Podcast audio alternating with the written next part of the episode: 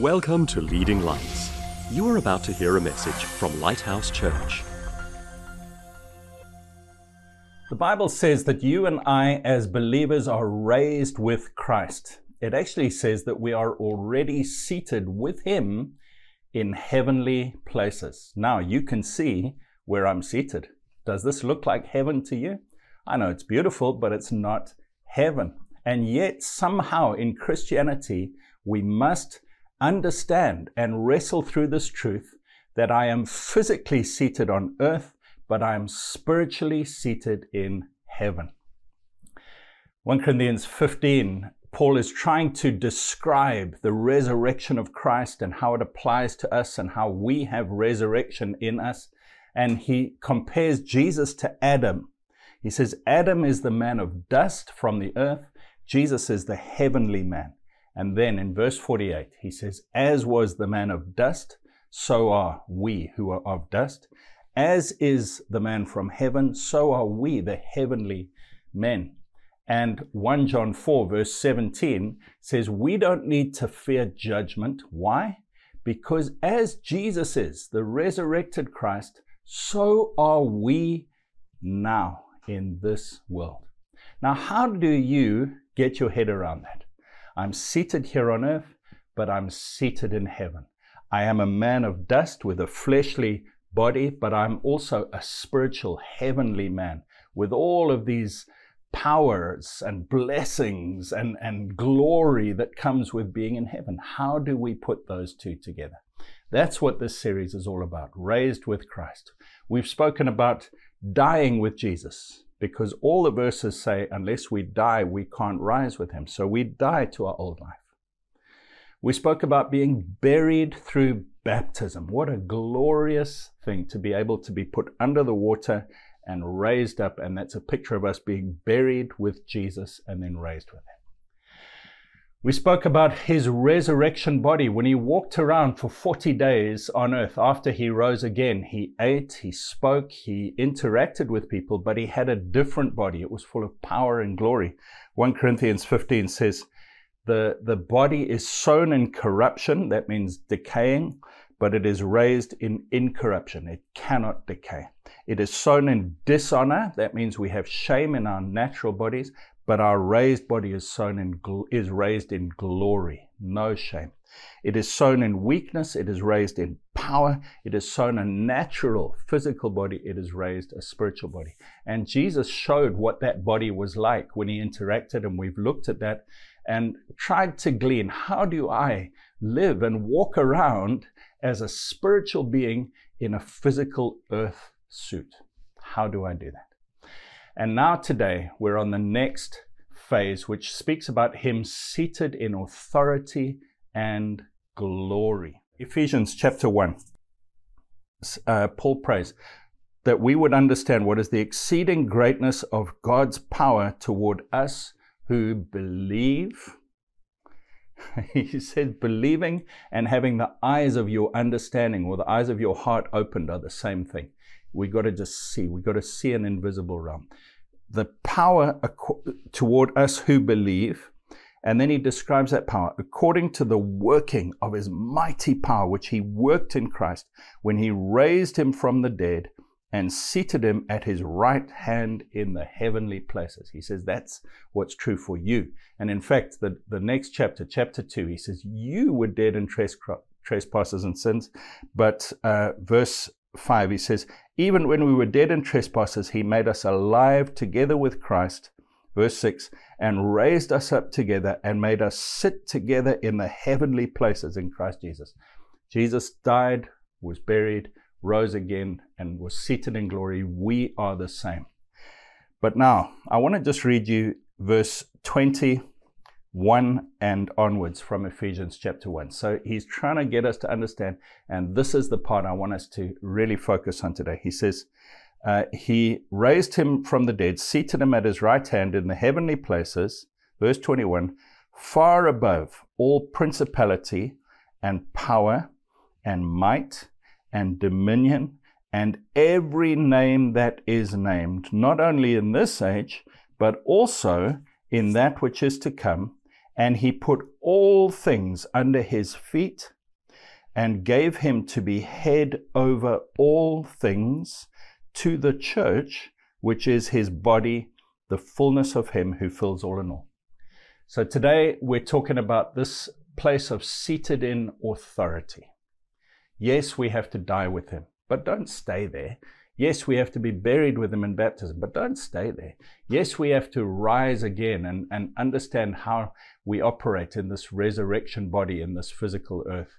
Yes, but don't stay there. We've got to go to the place where we are seated in authority with Jesus. Let me read those verses to you again. He seated him in heavenly places, far above all principality and power and might and dominion and every name that is named, not only in this age, but also in that which is to come. That is quite an extraordinary statement. He goes to great lengths to show us that there is nothing above Jesus now. Let me put it another way. He is the head or the boss or the king, the main authority over everything now. When he died, was buried, rose again, and ascended to glory, he became the head over all things, all principalities. That means any kind of authority structure on earth. All powers. That means those who may not have a title but are strong and influential. All might and dominion. That just excludes nothing. And every name that is named. If you can come up with a, a thought or a name, Jesus is above it. Hallelujah. Can you think of things that are threatening you? You know, in the Old Testament, it was names like Goliath, Philistines, uh, these names that were scary to people. And God helped them to overcome, but it was a, a, wrestle, it was a fight. But in the New Testament, Jesus has risen above every name, every sickness, every opposition, every sin, every fear, every worry, every addiction and habit, Jesus is above, far above every name that is named, not only in this age, but also in that which is to come. There's no time limit, He's outside of time. And then it says, And He put all things under His feet and gave Him to be head over all things to the church, which is His body, the fullness of Him who fills all in all. So stay with me as I try to work through this with you as to what this means for us. What does it mean that Jesus is in authority? And what does it mean for us that we are seated in authority? First of all, what does it mean that he took that position of authority? So let me play a little bit of the devil's advocate, the other side of the, of the argument. Some will say, hold on a second. Jesus is God. Jesus was God at the beginning when creation happened. Jesus has always been God. How can you say that he only now became head over everything? What about two days before he was crucified? What about two years before? What about 20 years before? Was he not head over everything? Was he not God? Was he not the Lord of all? Now, that's an important question. Sometimes we just gloss over it. We use uh, glib little Christian phrases like, uh, oh, the, the Lord, the Lord is in control, or, or everything happens for a reason, or whatever. And we just ignore the fact that it was only after he died that Jesus is said to be head over everything. What is that all about? Well, it's very, very important that we understand this. You know, Jesus, when he came, he understood that his role, his job, his task was to overthrow the devil. First John says that the reason he came was to destroy the works of the devil. Acts chapter 10 said he went about doing good and healing all of those who were oppressed by the devil because God was with him.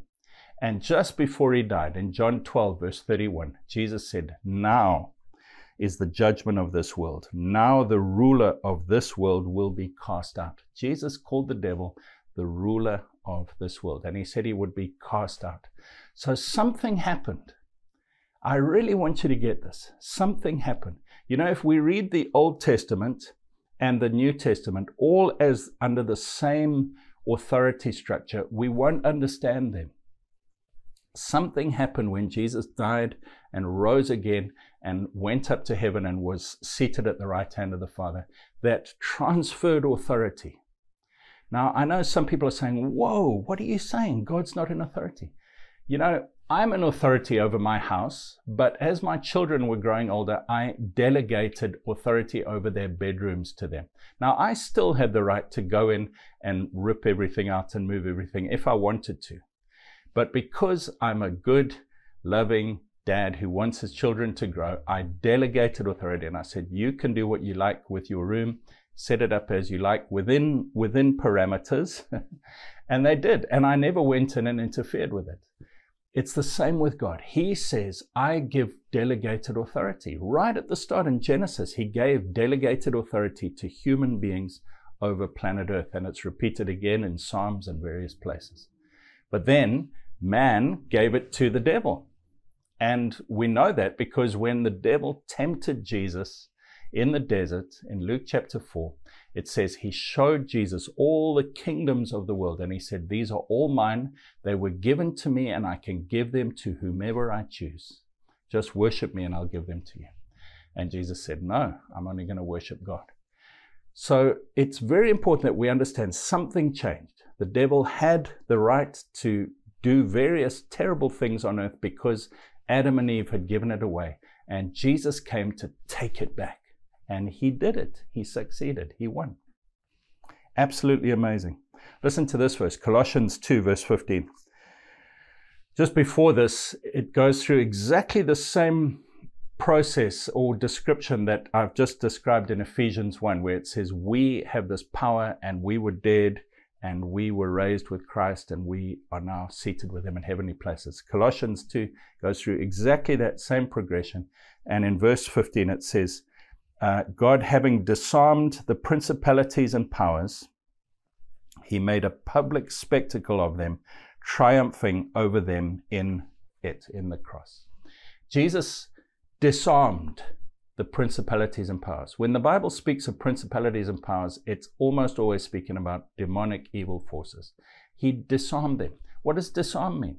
It means there's a, a row of, of enemy troops and Jesus went up and he took away all their weapons, all their power, all the authority that they had to hurt me and others. He took it away. He disarmed them. They no longer had the power to hurt, to kill, to destroy. The only power they still have is being able to lie, which is what they had before Adam and Eve fell, is the ability to lie. And we have the choice of whether we believe that lie or not. They are disarmed. It says he disarmed them. He took away their authority. They had authority. They had pomp and position before. They had delegated authority. Adam and Eve had given them the right to control things the, in the world. They were the rulers of the world. Jesus said, I'm going to cast out the rulers. And when Jesus came, he lived a life without sin. So he never gave in to the devil's temptations. He lived a life of victory where he healed people, he raised the dead, he fed people, he taught people truth. And every time he did that, he was defeating the devil's works. And every time he came up against the devil or his demons, he won. And then he died on the cross. He went to hell and he took the keys of death and Hades and he rose again. And that's why, after Jesus rose again, he could say in Matthew 28, all authority has now been given to me. Therefore, you go and make disciples. This may be new to you, this idea. You know, many of us, we've grown up in religious Christian circles and we just take it as given. God is the king on the throne. He's always been the king. He will always be the king. Everything that happens, he controls. And so we just say, oh, well. But this idea of delegated authority is so important because if we don't understand it, we won't understand how we are seated in authority with Jesus and how there is an enemy. And this is the last point, or the, the, the big point, is that even though the devil has been disarmed, he's been dethroned, he no longer is the rightful ruler of this world, he still is running around lying and trying to deceive people. And we have the job of bringing truth and light and love and pushing back the devil's plans. So let me read on. It says, And he put all things under his feet and gave him to be head over all things to the church, which is his body, the fullness of him who fills all in all. Jesus gave this authority to the church. He says, I've won it back. I'm now seated in heaven, but I'm giving you, my people, my failing, weak, fleshly people. I'm giving you power and authority. I'm seating you in heavenly places, and I'm giving you the authority to push back the devil's schemes. It says, He put all things under his feet, made him head over all things to the church, which is his body. He's given us the authority.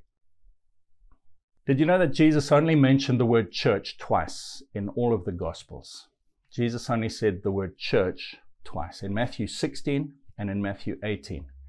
And in both places, it talks about him giving us the keys of the kingdom, and whatever we bind on earth will have been bound in heaven, whatever we loose on earth will have been loosed in heaven. The first time is Matthew 16, where Jesus is speaking to his disciples. He says, Who do people say that I am? And they have various ideas. And then Peter says, You are the Christ, the Messiah, the Son of the living God. Jesus says, Wow, God has revealed this to you, Peter, and you are Petros, Peter, little rock. But on this big rock, Petra, which is the revelation that Jesus is the Christ, on this rock I will build my church. Church, that's the first time he said it. He says, I'm going to build my church on you and on this revelation of me as Messiah. I'm going to build my church. And then he said, and the gates of Hades will not prevail against it. I give you the keys of the kingdom. Whatever you bind on earth will have been bound in heaven. Whatever you loose on earth will have been loosed in heaven. Let me give you a picture of this. Jesus was saying there's this rock of truth that Jesus is the Messiah, which has to be revealed to us by God. And on this rock, and people in this rock, He's going to build His church and it's going to progress and grow and grow and grow and grow. And it has to take territory from the devil and every time the devil has territory, there's some gates, the gates of Hades. And we have the keys of the kingdom to unlock those gates, set people free from hell, and bring them into this kingdom of God. That's what Jesus was saying. I'm giving you the keys of the kingdom to open the gates and let people free from the devil's deception and lies and oppression and slavery. Wow.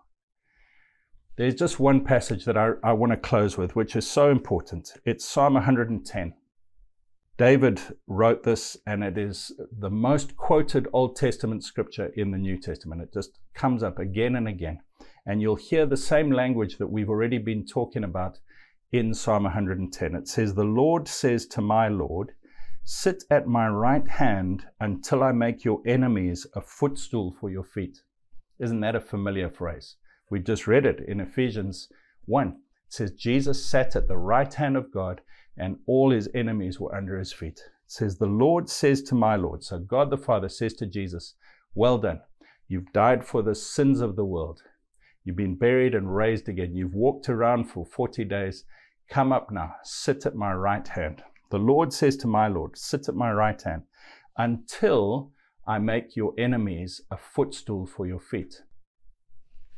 So we know that Jesus is there, he's already seated, but we know that the devil's still running around lying, and so there is still there are still enemies around.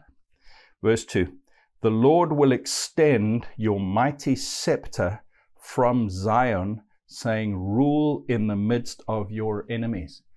Another version says, The rod of his strength the, the sign of his authority, the keys of the kingdom, if you like, that Jesus has given to the church. It says, The Lord will extend your authority, the rod of your strength, your mighty scepter from Zion. It started in Jerusalem and it goes to the ends of the earth. Jesus said, All authority has been given to me, therefore go and make disciples of all nations and nationalities. The Lord will extend your authority. It's going to grow. Jesus has done it, but now He gives His church the ability, the authority, the keys of the kingdom to go and set people free from sickness, set people free from lies and deception, set people free from guilt and slavery to sin, set people free to life and joy. The Lord will extend your mighty scepter from Zion, saying, Rule in the midst of your enemies. There's still going to be enemy forces, the devil's lies all around us, and people who believe his lies. It's almost like they turn into zombies. When people believe the devil's lies, they become agents of him, and they're zombies that do what he wants. And so we have people and spiritual forces against us, but we extend the kingdom through truth, through love, through healing, through the gospel, and through authority when we come up against demonic powers. Uh, Jesus said, You can speak to this mountain Say, mountain be removed. We can come against things. James says, resist the devil and he will flee from you. We have the authority. Right, moving on. Verse 3 Your troops will be willing on your day of battle. Arrayed in holy splendor, your young men will come to you like dew from the morning's womb. Psalm 110 says that Jesus has troops. Your troops will be willing. Uh, the New King James Version says, Your people shall be volunteers in the day of your power. Friends, that's you and me. But that little phrase, willing or volunteers, is the key. I have to say, Lord, I want to be part of your army. I want to be one of your troops. I don't want to be a zombie agent listening to the devil's lies. I want to follow you. I want to be raised with you, seated in authority with you. I thank you for the keys of the kingdom that you've given me, that I can unlock the gates of Hades and set people free. And I want to extend your kingdom. Your troops, your people will be willing volunteers in the day of your power, in the day of battle. Arrayed in holy splendor, He makes us holy, even though we're not holy. In our spirits, we are just like Jesus, pure and holy and full of power and light and glory. Your young men will come to you like dew from the morning's womb. We come every morning. We say, Lord, I'm reporting for duty. Use me in your battle.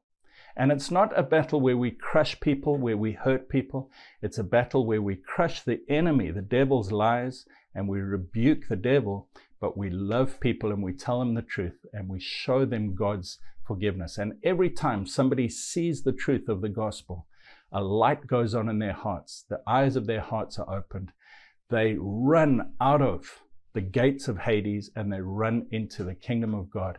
And we are depopulating or plundering hell and we are populating heaven. And you say, I'm not up to this task. And I say, I agree, neither am I. But God has made us able and given us this commission and this power, this great commission. Have you ever wondered why it's called the Great Commission? The thing that Jesus said right at the end before he ascended to heaven. He said in Matthew 28 All authority has been given to me in heaven and on earth. in heaven and on earth. The devil used to be the ruler of this world, but no, no, now it's Jesus. Hallelujah. Now we have the power and the authority to rebuke the devil and he must flee. In the Old Testament, they didn't have that. In the Old Testament, he was doing all sorts of terrible things but God has given us that. All authority has been given. Go therefore, you are my troops. You have the keys of the kingdom to set people free. Go therefore and make disciples.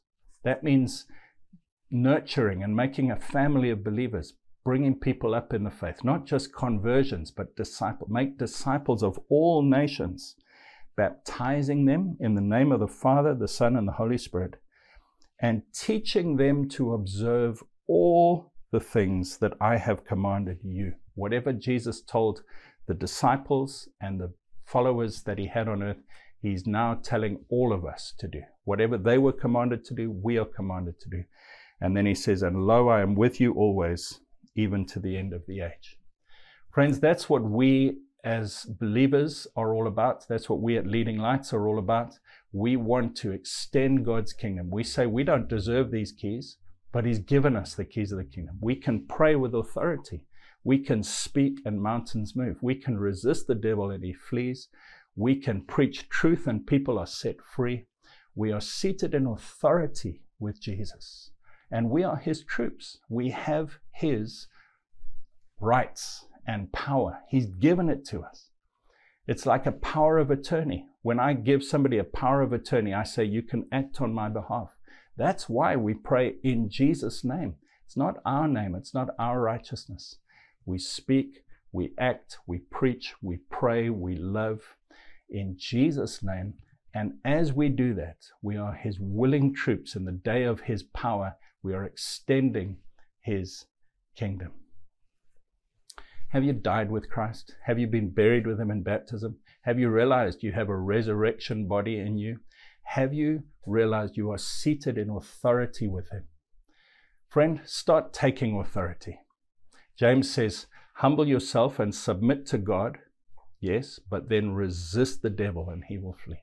Start praying some aggressive, angry warfare prayers every day. Start telling disease and lack and deception to get away from you. Start rebuking the enemy and start proclaiming God's victory and watch how, when we walk in an air of authority, not ours, but God's, we walk boldly with our heads high and we say, I am a representative of the King. Things change. Things change. Ephesians 2 says, We are right now seated with Him in heavenly places. Friends, are you overcoming? Are you overcoming for Christ?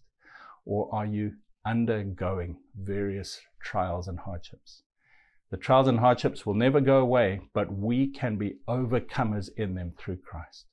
Lord Jesus, I pray for my brother or sister that you will cause them to flourish, to be the head and not the tail, to overcome in Jesus' name. God bless you. Thanks for listening. Please visit leadinglightsnetwork.com and subscribe to our podcast on Apple Podcasts. Please consider supporting this ministry by making a donation on the giving page at leadinglightsnetwork.com or lighthousejersey.com.